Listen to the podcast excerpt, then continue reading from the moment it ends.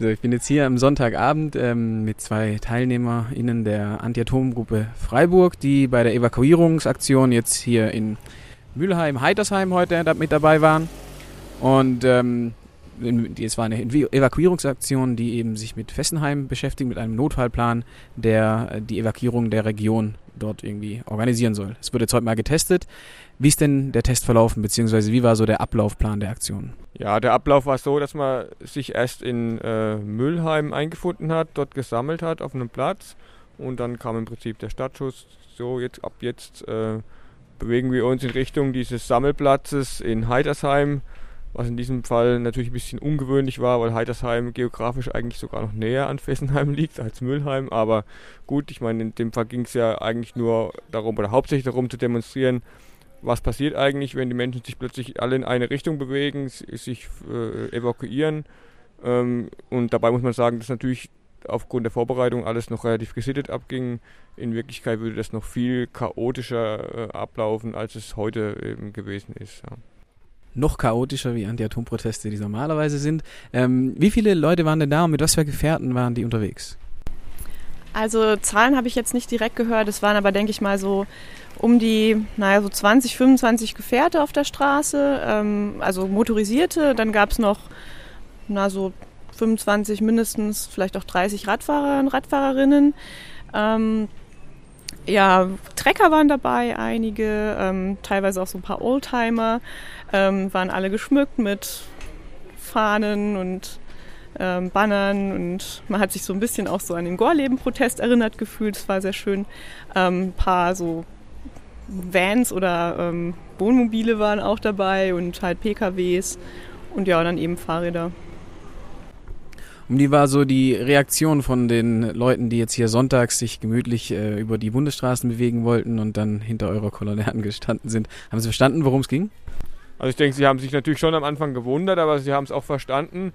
Denn also Unmut gab es relativ wenig, also kann man davon ausgehen, dass sie schon kapiert haben, was abläuft und dass es eigentlich eine ganz ernste Sache ist, mit der wir uns da beschäftigen und dass es durchaus ähm, ein ernstzunehmendes Problem ist, was dann auftritt, wenn, wenn so ein Evakuierungsfall wirklich in der Realität ist, dass das eben ähm, doch einiges Chaos verursacht, dass man dann ganz andere Probleme hat, an, als eben nur einfach mit dem Auto von A nach B zu kommen. Ja.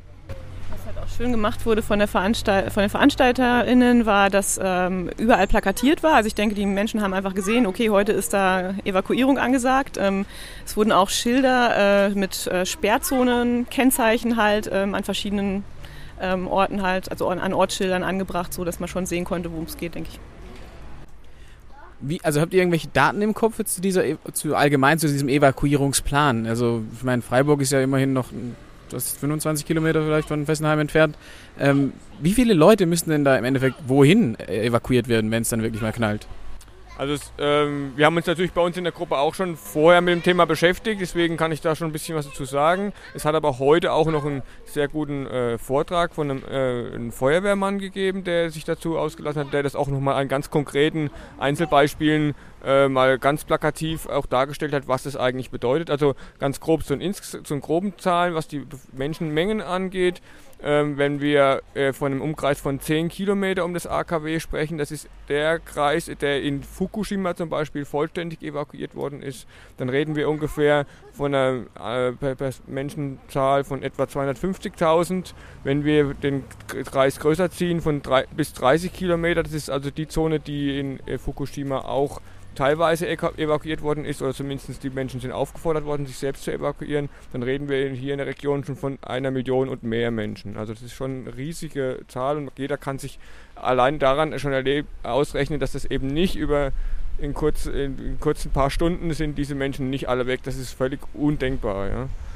Und äh, der Feuerwehrmann, wie gesagt, hat heute dazu einen sehr guten Vortrag gehalten, hat das in einzelnen Beispielen demonstriert, was das eigentlich bedeutet. Äh, allein wenn man sieht, welche Möglichkeiten vorhanden sind, Menschen zu dekontaminieren. Es sind also Einrichtungen da, die aber lächerlich in der Anzahl sind, völlig überfordert sind. Also die sind in der Lage, äh, hat also irgendeine Zahl genannt von 60 äh, Leuten, die in der Stunde evakuiert worden sind. Also wenn man das ins Verhältnis setzt zu, zu mehreren hunderttausend Menschen, die da äh, betroffen sind, dann kann man sich leicht ausrechnen, dass das also völlig äh, jenseits äh, dessen ist, was man eigentlich benötigt. um, um Menschen da zu helfen. Also die meisten Menschen werden einfach diesen Strahlen und dem Chaos ausgesetzt sein, ohne dass ihnen jemand helfen kann. Ja. Also 60 Personen die Stunde irgendwie dekontaminieren ist natürlich tatsächlich eine lächerliche Zahl. Ich kann mich nur noch an dieses äh, Kind erinnern, das irgendwie mit Hände hoch vor den äh, ja, Strahlenmessgeräten im Endeffekt in Fukushima stand. Das ist ein Bild, das sich sehr eingeprägt hat für mich. Ähm, um das zu verhindern, arbeitet ihr ja gegen diese Atomkraft und in diesem Fall speziell gegen das äh, Kernkraftwerk Fessenheim, Atomkraftwerk Fessenheim. Was ist denn jetzt als nächstes geplant auf der Protestagenda? Also im Augenblick gibt es äh, zu Fessenheim jetzt keine äh, konkreten Planungen. Es gibt verschiedene Überlegungen, was im nächsten Jahr äh, laufen soll. Ähm, es ist ja so, dass äh, die französische Regierung, ähm, ja, die jetzige, der Präsident damit angetreten ist, Fessenheim schließen zu wollen, wobei er immer wieder andere Zahlen nennt und inzwischen die Zahl jetzt schon auf über jenseits seiner, also der, der, der, der, Schluss, äh, der Schließungstermin jenseits seiner Amtszeit liegt. Und das heißt, dass die Menschen hier in der Region rechnen eigentlich im Augenblick nicht damit, dass es schnell abgeschaltet wird und, und stellen sich also darauf ein, dass wir noch sehr lange äh, dagegen kämpfen müssen. Deswegen laufen auch aktuell schon Überlegungen, was im nächsten Jahr passiert. Es gibt da Vorschläge, äh, eine größere Aktion äh, zu machen, die bis dahin geht, eine Menschenkette hier zu organisieren, die vergleichbar ist mit dem, was äh, in den letzten Jahren in Frankreich organisiert worden ist. Aber ob das so zustande kommt, das weiß im Moment noch niemand. Also das ist aber im Augenblick wird es diskutiert.